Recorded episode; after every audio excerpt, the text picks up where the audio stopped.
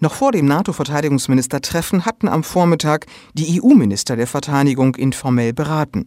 Dabei hat Deutschland gemeinsam mit vier anderen Staaten ein Gedankenpapier, wie es heißt, eingebracht, mit dem Ziel, Europa militärisch handlungsfähiger zu machen.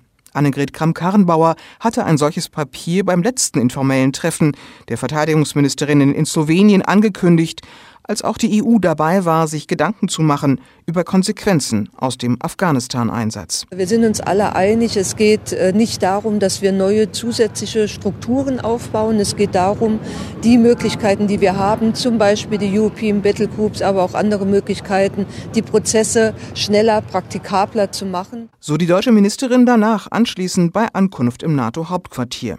Entscheidungsprozesse im Rahmen bestehender EU-Verträge effizienter und die schon bestehenden und noch nie aktiv gewordenen Battlegroups einsatzfähiger zu machen, das ist zunächst die Idee, die Kram-Karrenbauer zufolge positiv bei den anderen EU-Staaten aufgenommen wurde. Was davon tatsächlich in dem geplanten strategischen Kompass der EU im nächsten Jahr einfließt, müssen die nächsten Monate zeigen. Sofern eine solche Initiative tatsächlich den europäischen Pfeiler der NATO stärkt, wäre dies auch im Interesse des Bündnisses, das dabei ist, sich auch auf neue Bedrohungsszenarien einzustellen. Uh,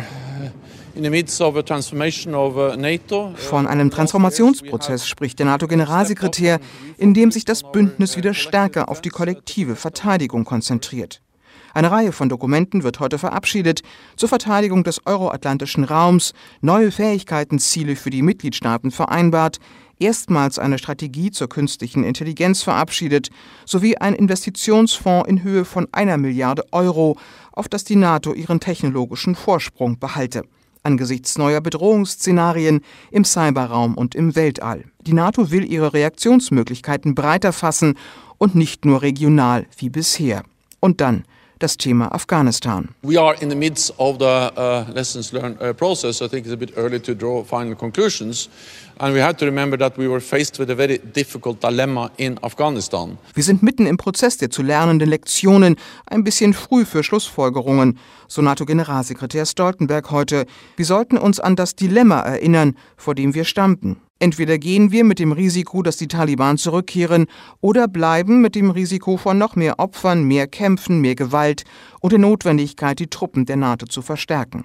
Für die deutsche Verteidigungsministerin ist bereits jetzt klar. Generell gilt für mich, dass wir aus äh, Afghanistan lernen, dass äh, die rein militärischen Ziele sozusagen alleine nicht ausreichen. Äh, wenn man insbesondere längerfristige politische Ziele damit verfolgt, braucht man möglicherweise noch einen längeren Atem als 20 Jahre.